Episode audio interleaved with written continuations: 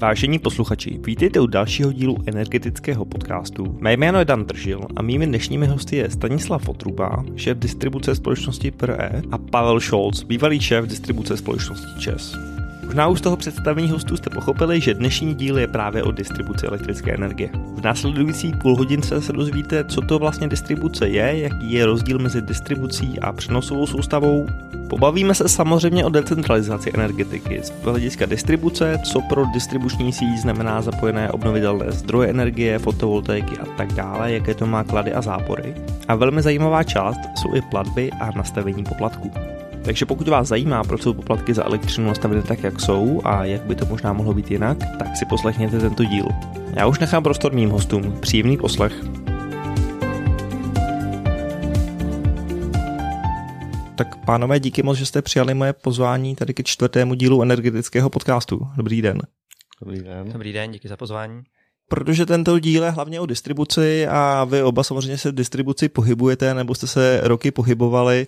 Eh, začneme to, aby to lidi pochopili, co vlastně ta distribuce je nebo k čemu slouží. Můžeme třeba začít u pana Šolce tak eh, ta slouží k dopravě elektřiny konečným zákazníkům, řekněme, protože na rozdíl od přenosové soustavy, která je tou integrační eh, nadřazenou sítí a která slouží k zajištění, eh, řekněme, spolehlivosti a integrity toho energetického systému, tak ta distribuční je opravdu ta, která to dopravuje až na konec.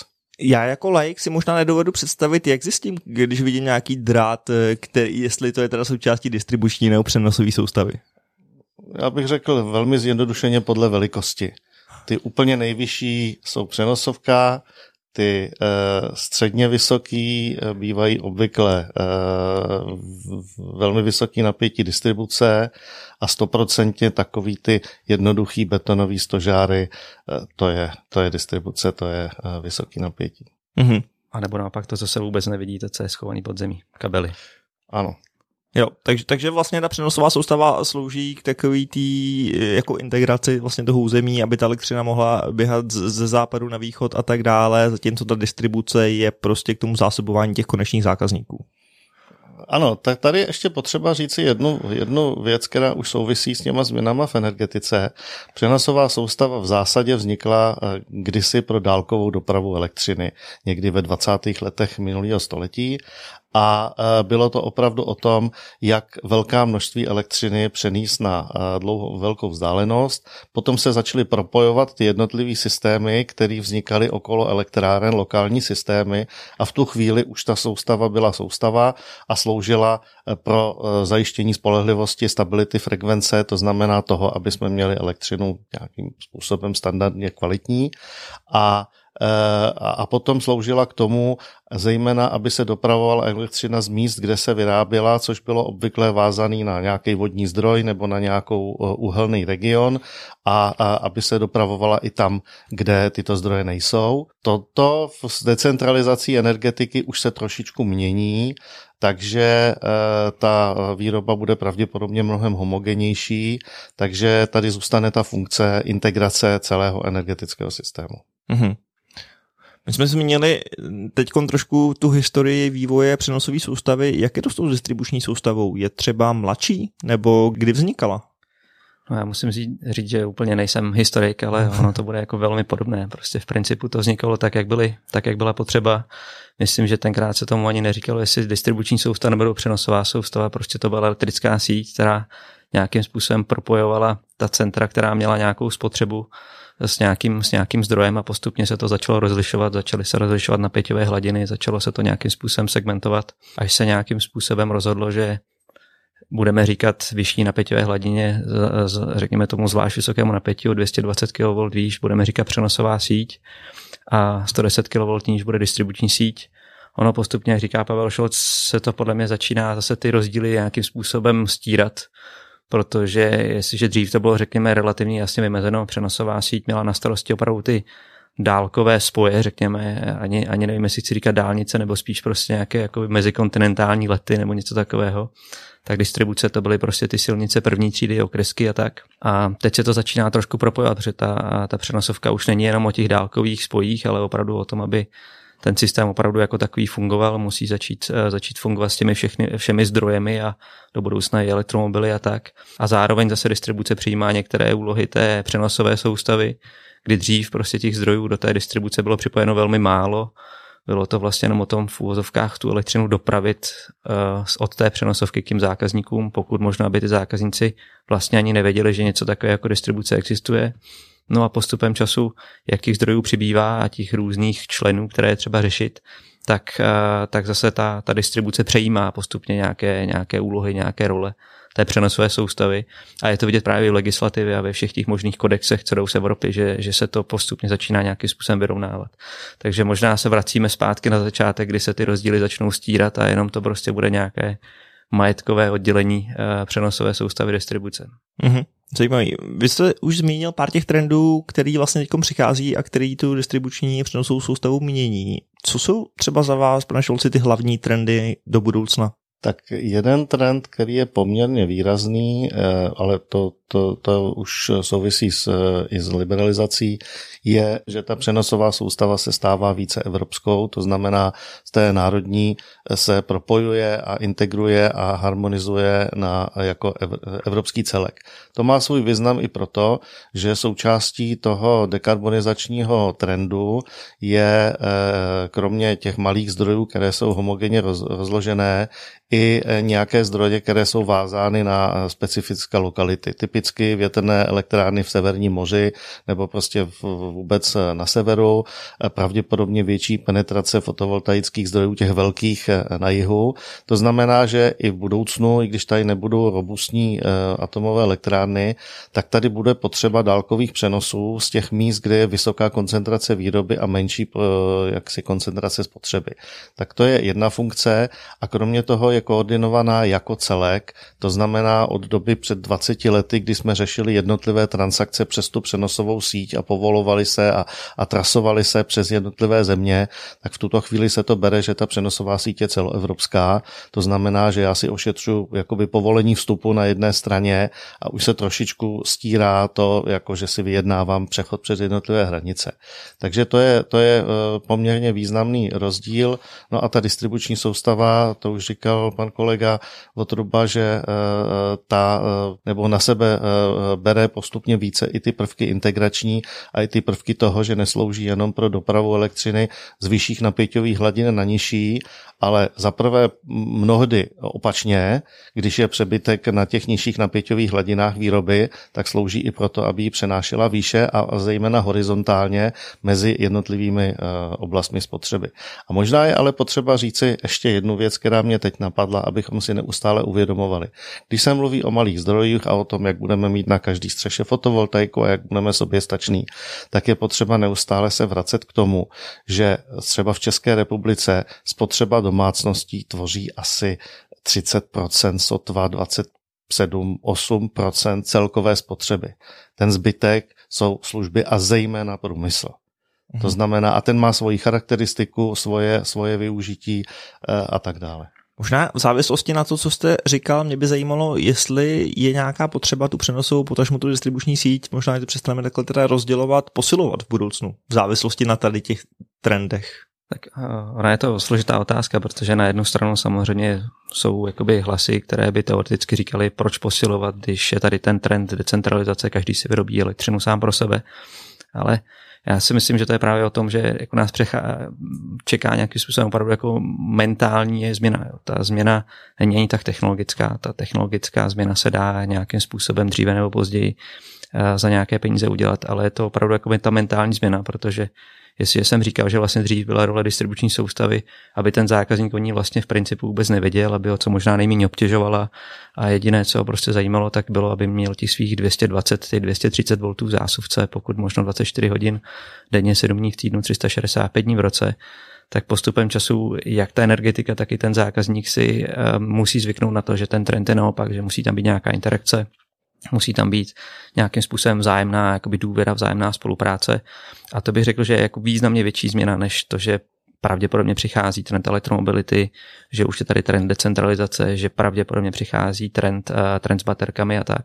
A proto říkám, jsem si vědom toho, že možná nemusím být úplně objektivní jako elektroenergetik, a tu sítě třeba posilovat, protože prostě má pokud chceme čerpat ty synergie, které tam jsou, tak tam musí být něco, co ty členy mezi sebou propojuje.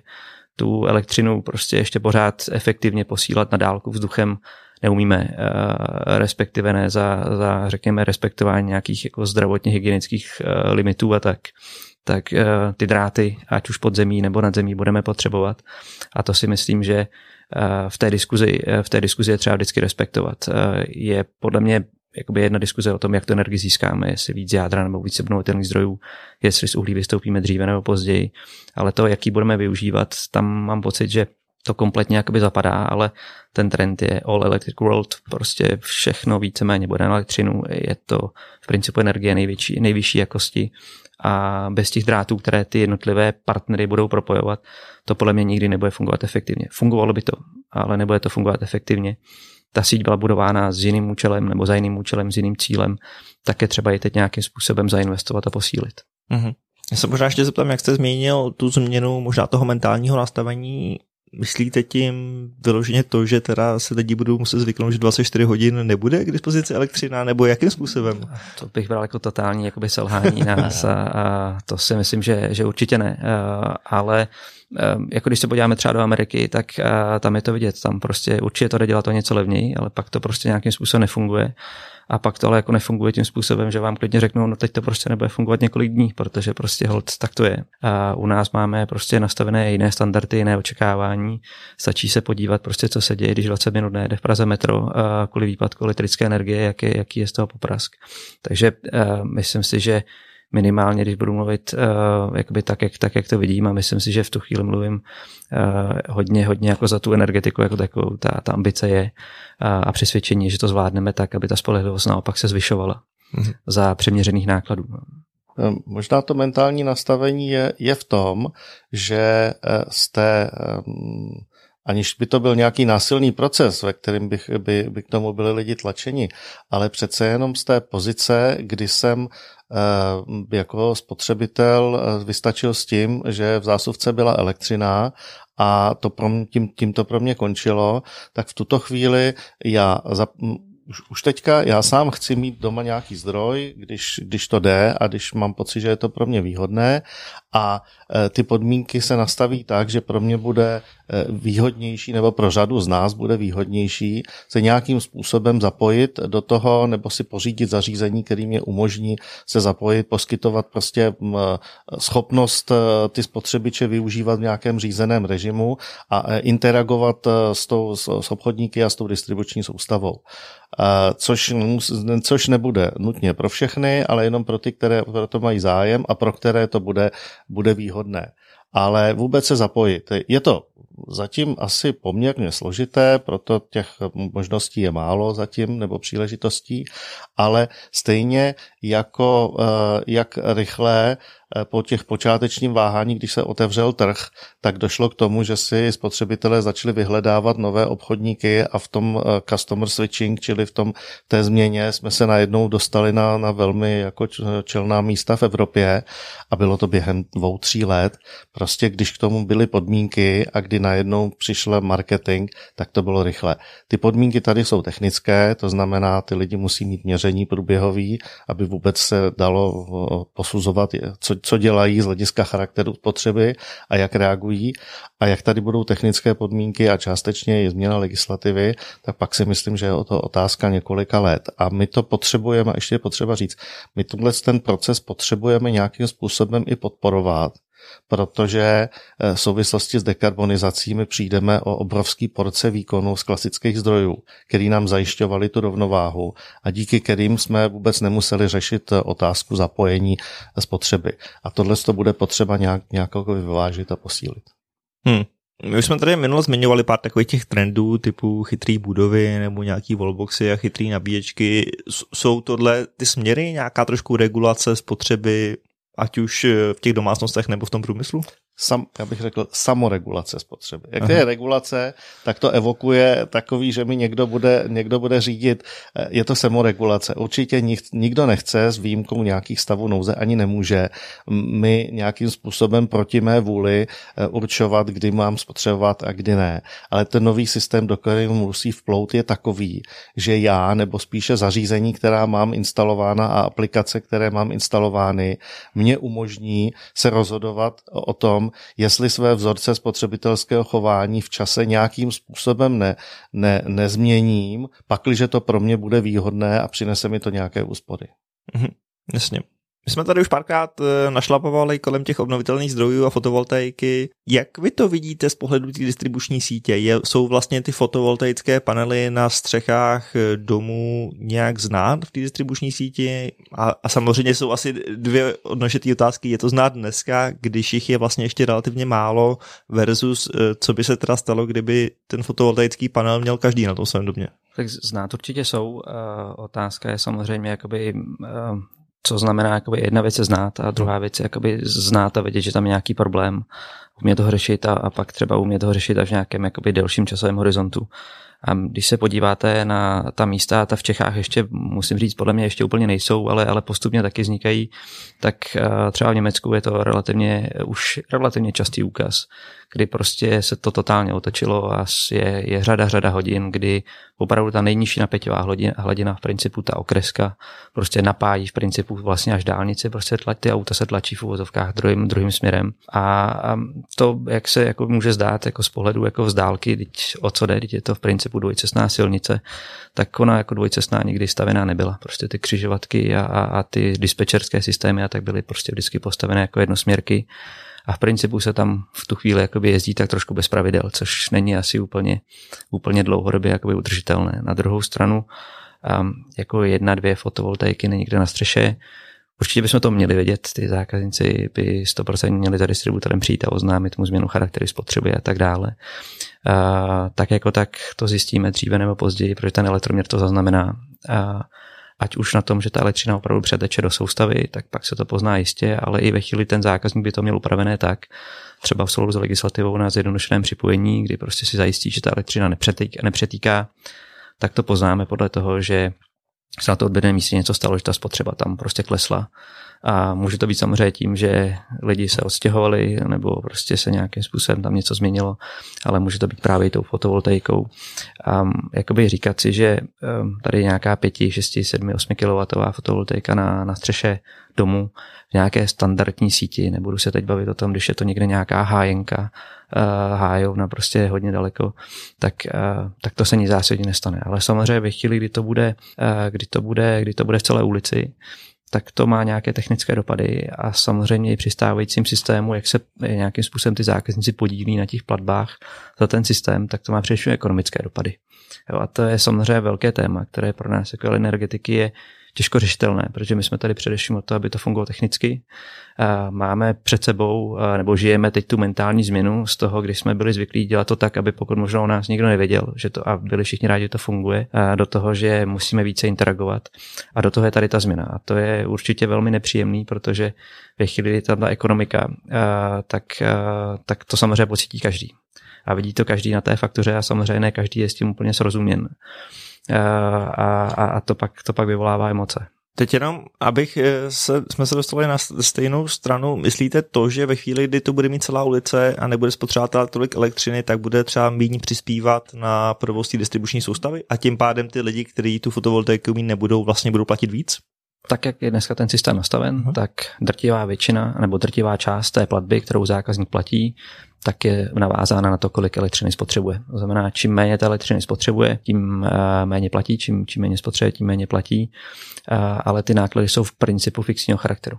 Ať už, ať už de facto, protože ta síť má obrovský dlouhou životnost, prostě standardně jsou to desítky let, tím pádem odpisy a s tím nic neuděláte, tak ale i fakticky, protože já se přiznám, že až když s výjimkou nějakých jako opravdu high-tech věcí, které řekněme nějakým způsobem přicházejí, nějaká opravdu ta samoregulace a tak, tak drtivá většina těch, řekněme, domů nebo těch objektů, které mají fotovoltaiku na sobě, tak z hlediska techniky uh, nám prostě dělají v principu vlastně ještě o něco, o něco větší starost, než když tam ta fotovoltaika není. To není kritika, to je prostě konstatování faktů. Uh, pokud by to bylo nastaveno, byl tam nějaký řídící mechanismus, že opravdu zajistí, že se to bude chovat v úvozovkách jinak, to znamená, ty nároky na síť budou nižší, tak velmi pravděpodobně využití z té fotovoltaiky bude významně nižší, respektive bude vyžadovat nějakou baterii nebo opravdu změnu chování, tak pak by asi bylo oprávněné jakoby předpokládat, že budou i ty platby na ten systém nižší, ale, ale takhle to dneska není nastaveno. A je samozřejmě jakoby složitá filozofická diskuze, jestli to tak má být nastaveno, protože já si do jisté míry myslím, že ten systém elektroenergetiky je natolik komplikovaný a to se teď bavíme opravdu jakoby o, jako jsme jako půl procenta pod, pod, pod, prostě nějakým, pod, nějakým, eh, pod nějakým povrchem. Ten model trhu, jak funguje zúčtování odklika, tak to je všechno prostě obrovsky komplikované, aby to fungovalo. Tak chtít po zákazníkovi, po obyčejném jakoby člověku, aby tady tomu všemu jako rozuměla, všechno jakoby zohlednila, pak to bylo nějakým způsobem nákladově ekvivalentní, si myslím, že prostě není oprávněný. Já taky nejsem pekař prostě, a, ale prostě kupuju si prostě nějaký pečivo a nemusím všemu a nechci všemu rozumět. A, a, a asi je to tak, že kdyby jsem si to uměl všechno udělat doma, tak by to možná bylo levnější, ale, ale prostě to přece takhle to nefunguje. Pojďme se možná trošičku, pardon, dostat k tomu, jak vlastně jsou složený ty poplatky za elektřinu. Protože člověk, že vidí nějakou fakturu, teď tam vidí různé složky, můžeme to trochu vysvětlit? Tak eh, zhruba polovinu, nebo dneska už méně než polovinu tvoří samotná cena elektřiny, to je to, co, to, co dostávají výrobci za tu vyrobenou elektřinu. Eh, potom druhá nejvýznamnější položka je eh, platba za distribuci, která v podstatě, za kterou si eh, kupuju celý ten rozvoj a údržbu distribuční soustavy a v podstatě spolehlivost dodávky plus eh, kvalitu napětí, což jsou dva hlavní kvalitativní parametry, který doručuje, dopravuje a vlastně vyrábí eh, pro zákazníka ta distribuční soustava. Potom je tam samostatná, pak bych řekl, že třetí, třetí nejvyšší položkou jsou daně, protože ty tvoří, tuším, asi přes 25% nebo tak nějak celého, celého účtu, nebo okolo 20%. A pak je tam přenosová soustava, eh, na, kterou se, na které se podílím. Eh, ne, pak bych řekl, že vlastně ještě další v pořadí před přenosovou soustavou je příspěvek na eh, obnovitelné zdroje, pakliže ho neberu jako součást daní, ale on je, on je samostatně deklarovaný. A pak na konci mám, mám takové zanedbatelné položky jako příspěvek na přenosovou soustavu, který je, já mám pocit, asi 5% nebo něco takového Eh, pak je tam příspěvek na systémové služby, což je eh, ta regulace výkonové rovnováhy na úrovni přenosové soustavy, takže jakoby je to součást služeb přenosové soustavy a pak je tam nějaký úplně zanedbatelný poplatek za operátora trhu. Eh, takže je to poměrně složité, ale nejvýznamnější položky jsou elektřina, a doprava distribuční soustavou, protože ta je, ta je nej, nej, nejrozsáhlejší. Když si, když si vezmu, tak Tuším, že e, distribuční soustava v České republice je asi 250 tisíc kilometrů odhadem. Já vím, že Čes, Čes distribuce, který je dvě třetiny území, tak měl 160 tisíc kilometrů, takže mám pocit, že asi 250 tisíc kilometrů může být ta mm-hmm. distribuční soustava. Mm-hmm. Proč je možná ta cena takhle rozdělená? A zajímalo mě vyloženě, proč se třeba platí zvlášť jako za, za distribuovanou elektřinu a za nějaký garantovaný příkon?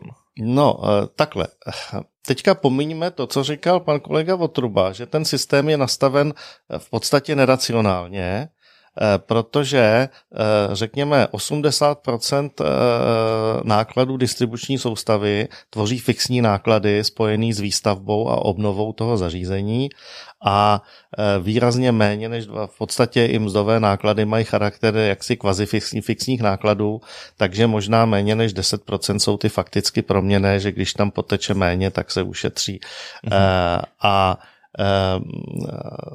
takže nicméně zákazník platí dneska, a to, to mě možná pan kolega mě upřesní, a to nemám v hlavě, jaký je podíl proměný a fixní složky. Ono to bude hodně jakoby odlišné od toho, v jakém jsem tarifu. Jestli jsem ten v uvozovkách zákazník, který s tou sítí více interaguje, dvojtarifní, tak ten tu fixní platbu má určitě o něco vyšší a pak platí relativně nízké variábly. Ale pořád to je v principu, myslím, globálně to bude 20 na 80, mm. ale právě v tom opačném gardu, to znamená 20% řekněme na tom fixu, jakoby za ten příkon a, a zbytek, zbytek za tu distribuci.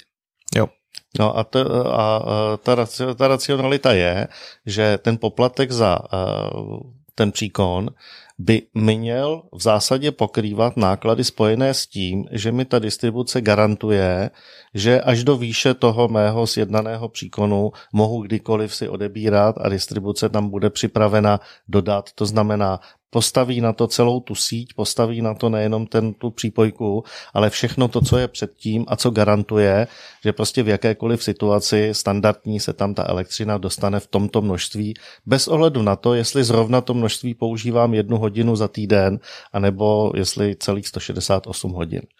A, a, a, takže to je to první. Já si objednávám u distribuční soustavy, že ona vystaví takovou síť, která mě garantuje těch mých, já nevím, 3x25 ampér eh, eh, na konci.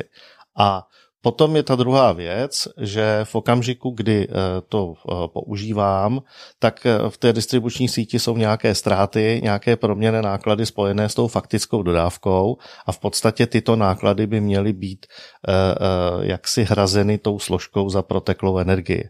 Ale to bychom byli v modelu úplně opačném než je dneska.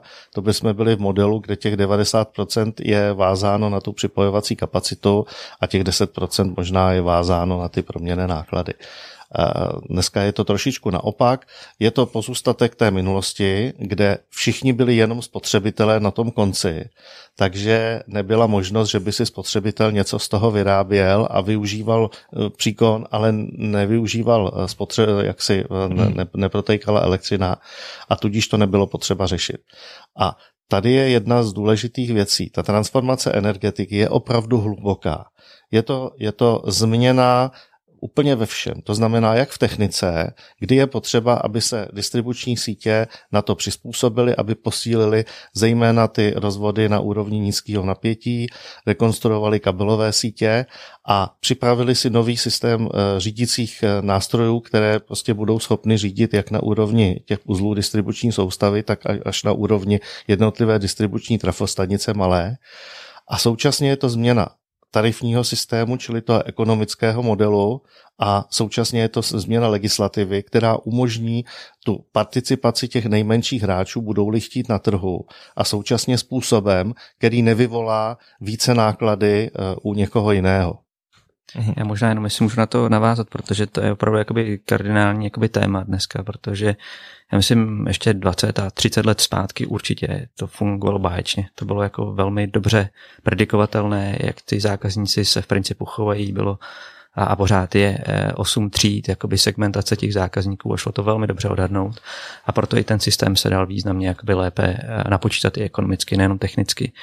A teď se to opravdu mění a já, já vidím, jak se, nebo mám pocit, že ta energetika se čím dál víc jakoby začíná podobat tomu telko biznisu. A když se podíváte na telko biznis, a teď myslím tu část, která nám je podobná, to znamená ne ty mobilní sítě, kde když pak potřebujete posílit třeba na nějaký festival, tak prostě tam dodají eh, navíc vysílač, posílí na vyšší výkon a všechno funguje.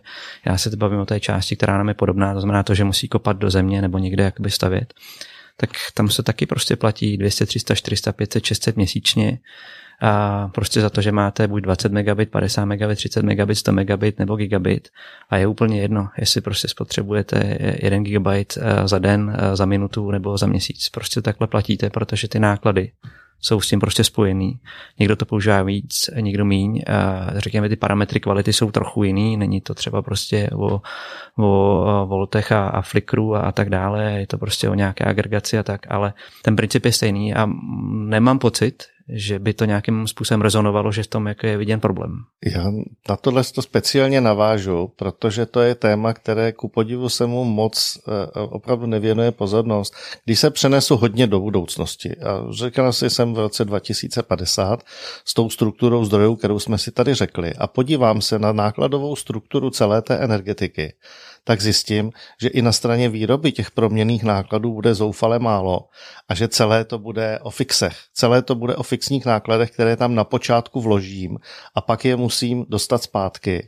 To znamená, že opravdu eh, já si dovedu docela představit jako racionální představu, že to bude jako v těch telekomunikacích, že si prostě zaplatím eh, eh, svoji přípojku, která bude eh, tím, co, co jak si, která bude eh, reflektovat eh, eh, nejenom objem, ale zejména strukturu té energie a ty, ná, ty nároky na výkon, který budu očekávat od té sítě a zaplatím si něco fixního a možná tam bude 10% proměných a možná se na to vůbec nebude hrát.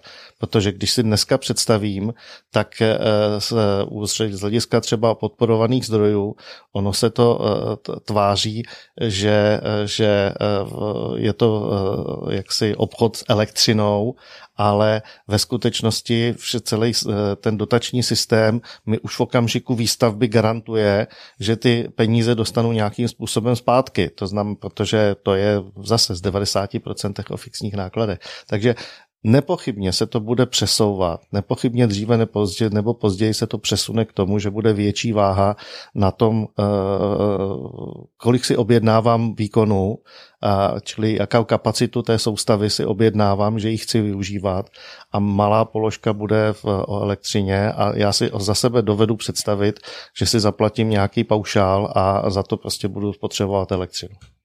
Já možná jenom řeknu takový jako laický názor z druhé strany, jakým způsobem pak budeme třeba motivovat ty lidi, aby s tou elektřinou trochu šetřili. Protože přesně jak jste říkali tu paralelu, jako lidi nešetří, že jo, data na, na, telefonu a je jim vlastně jedno, jestli jich, pokud mají zaplaceno giga, jestli vypotřebují půlku nebo ne. Nicméně u té elektřiny přece jenom asi trošku chceme, aby ty lidi vlastně jako nesvítili celý den a, a trošku s tou eh, elektřinou nakládali hospodárně. Což mám pocit, že ta motivace tý plat, toho placení za, za, ten, za tu elektřinu uh, trošku funguje. Eh, to, no jasně, ale tam už se bavíme víc o dynamických tarifech, hmm. tam už se nebavíme potom o, o tom, že budeme platit za uh, kilowatt příkonu, ale bavíme se o tom, kdy ten kilowatt čerpám a jestli to je ve chvíli, kdy, kdy prostě je to eh, vhodné nebo je to levnější. A ta otázka jako, bytě jako mírně jako provokativní, ale je určitě správná. A to jako je určitě vidět a byla i diskuze x let zpátky, kdyby se zvýšila fixní, fixní část té platby, tak by se kompletně vytratila motivace k úsporám a tak dále, což určitě z části jakoby pravda je. Na druhou stranu je opravdu třeba vnímat to, že jsme se vydali na nějakou cestu. Ten vlak podle mě už tu stanici opustil a nějakým způsobem se ho snažit jakoby chytat je poměrně, poměrně jako složité. A jestli jsme se vydali uh, směrem k nějakému světu, který tady Pavel Šels popisoval, já si myslím, že to není vůbec daleko od pravdy, je to jenom otázka, řekněme, zasadit to časově, kdy to nastane tak eh, už dneska, už dneska jsou situace, kdy eh, se platí zákazníkům za to, že elektřinu odebírají, protože prostě je to efektivnější jim zaplatit, aby to odebrali. To znamená, jako ta motivace, nebo respektive špatná motivace, pokud bychom jakoby chtěli říct, eh, nebo motivace k úsporám chybí, tak chybí v principu už dneska. Je to do jisté míry jakoby nativní vlastnost jakoby té, té změny a je to zase spojeno, budu se vracet na začátek s tou, s tou mentální proměnou. Jako buď si ty lidi uvědomí, že to má nějakou kvalitu, nějakou cenu a nebudou s tím plítvat a budou de facto i nastavené do jisté míry ty samoregulační principy a tak technologické. Ale spotřebovat elektriku v době, kdy bude nadvýroba, podle mě jako není nic špatného a nemělo by to být prostě spojováno s tím, že někdo plítvá. Já možná jenom, aby jsme to shrnuli, můžeme trošičku třeba zopakovat, co je vlastně z té hlediska distribuce těžký na tom světu budoucnosti, kdy se bavíme o tom, že přesně tady budeme mít spoustu obnovitelných zdrojů a, a na střeše každý továrny budou fotovoltaické panely a na střeše každého rodinného domu bude něco podobného. Vy jste zmínili tu jednu věc, že ty náklady vlastně na tu distribuční síť moc neklesnou. Přestože si spousta lidí říká, ale tak vlastně teď tu distribuční síť tolik nepotřebujeme, protože jsme víceméně do jistý míry soběstační, tak vy jste říkali, že ty náklady zas tak moc neklesnou. Náklady, já se obávám, že náklady stoupnou. Hmm. Eh, není to pěkné říkat, eh, všichni to neradi slyší, ale náklady stoupnou, eh, ten komfort bude větší a ten potenciál, jak využít, nebo takhle, ty vyšší náklady zajistí, že ten potenciál flexibility a prostě řada efektů u těch decentralizovaných zdrojů bude možné vůbec využít, což by se bez toho, bez toho nedalo. Náklady stoupnou proto, že budu muset do určité míry tu síť přebudovat pro jiné kousky, pro které nebyla stavěná, to už tady zaznělo. Budu jí muset Neznamená to, že všude budu, budu dávat tak tlustý vodiče, aby se tam dalo dělat cokoliv. Bude to kombinace posilování kapacitního a kombinace ochytřování a využívání těch technologií, ale ty také něco stojí. A nezapomeňme na to, že všechny chytré technologie Eh, mají nejenom pořizovací náklady, ale eh, komunikují a tím, že komunikují, tak náklady na obsluhu té komunikace eh, jsou tou novou položkou, která se tam objeví. Takže oni mi částečně ušetří nějaké provozní náklady, protože asi časem ušetřím část lidí, ale celkové náklady budou vyšší. Takže mm, budou, ale umožní mě, že ti spotřebitelé budou mít mnohem, nebo zapomeňme na spotřebitele. Ti uživatelé sítě, kteří jsou na konci a kteří budou dílem spotřebitele, dílem také výrobci a, a nebo, nebo provozovatele akumulace, tak eh, budou mít mnohem větší eh, flexibilitu, mnohem větší eh, možnost si ovlivňovat celkové náklady na prostě svoji potřebu energie. Hmm. Pan Vodruba už zmínil, že ten vlak už odjel ze stanice. Jak daleko jsme možná my jako Česká republika, anebo vy jste zmínili, že to je hodně už vlastně celoevropský téma, protože ty sítě jsou hodně propojený mm, v té změně, ať už eh, obchodní, legislativní, anebo té technologický. Já si myslím, že jste to řekl, ten prostě to není o České republice, to je prostě o, o a, asi, asi podle mě ani ne tolik, jako to myslí jako Evropská unie, ano nebo ne, ale prostě o tom, že ten systém je velmi, velmi propojený a my jsme příliš malí i na to, aby jsme nějakým způsobem něco zásadně měnili. To znamená, tam si myslím, ten, ten, systém, ten systém nějak je nastavený, jestli je správně nebo dobře, to by byla asi velmi složitá diskuze. My musíme hledat cesty, aby to fungovalo. A opravdu si myslím, ten vlak jakoby odjel, a, ale na té cestě jsou prostě různé zastávky, různé výhybky, určitě jde tu cestu nějakým způsobem, nějakým způsobem volit, ale je třeba si uvědomit, a, a to bych určitě podepsal to, co, to, co říkal Pavel Scholz, ta změna je dramatická a ten systém nebyl stavený jakoby na, na, na tohle pojetí a, a změnu nejde udělat ze dne na den. Prostě to není ani technicky proveditelné a už vůbec ne ekonomicky, protože ten systém prostě je extrémně dlouhodobý. Ale ta změna možná je a já si myslím, že na tom pracujeme a možná, možná ne vždycky je dobrý být úplně vepředu, protože, protože pak se můžeme poučit ani nechci jak říkat chyb, ale prostě říkejme chyb, nebo prostě ze zkušeností těch ostatních. Myslím si, že spousta věcí tady funguje, funguje velmi dobře a věřím tomu, že, že, že to všechno jakoby zvládneme tak, aby to, aby to fungovalo i, i v budoucnu. Já bych tomu řekl zcela napřímo. Česká republika je, je mírně pomalejší, než je řekněme ten mainstream v Evropě, což není, samo o sobě nemusí být špatně. Už to tady před malou chviličkou zaznělo.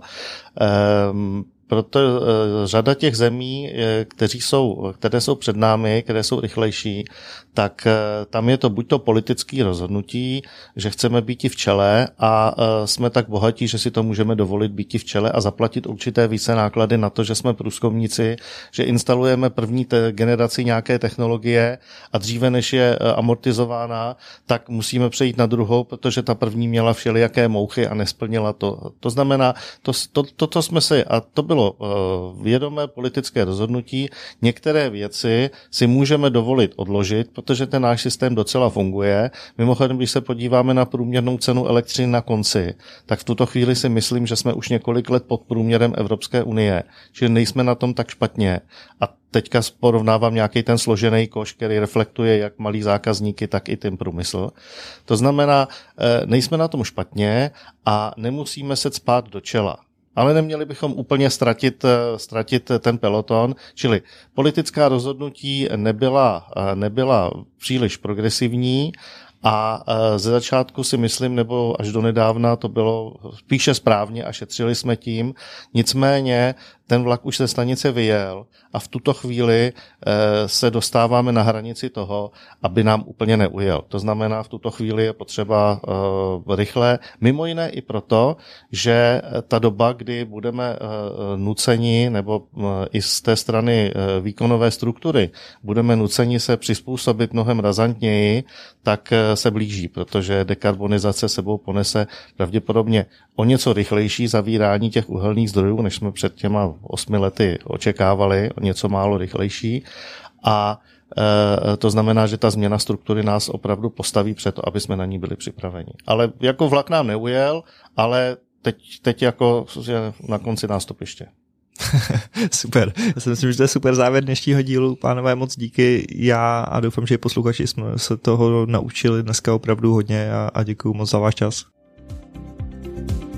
Tohle byl další díl energetického podcastu na téma distribuce elektrické energie. Já doufám, že jste se zase něco nového dozvěděli. Já si myslím, že se nám zatím daří těmi jednotlivými díly jít opravdu hloubš a hloubš a do různých témat energetiky.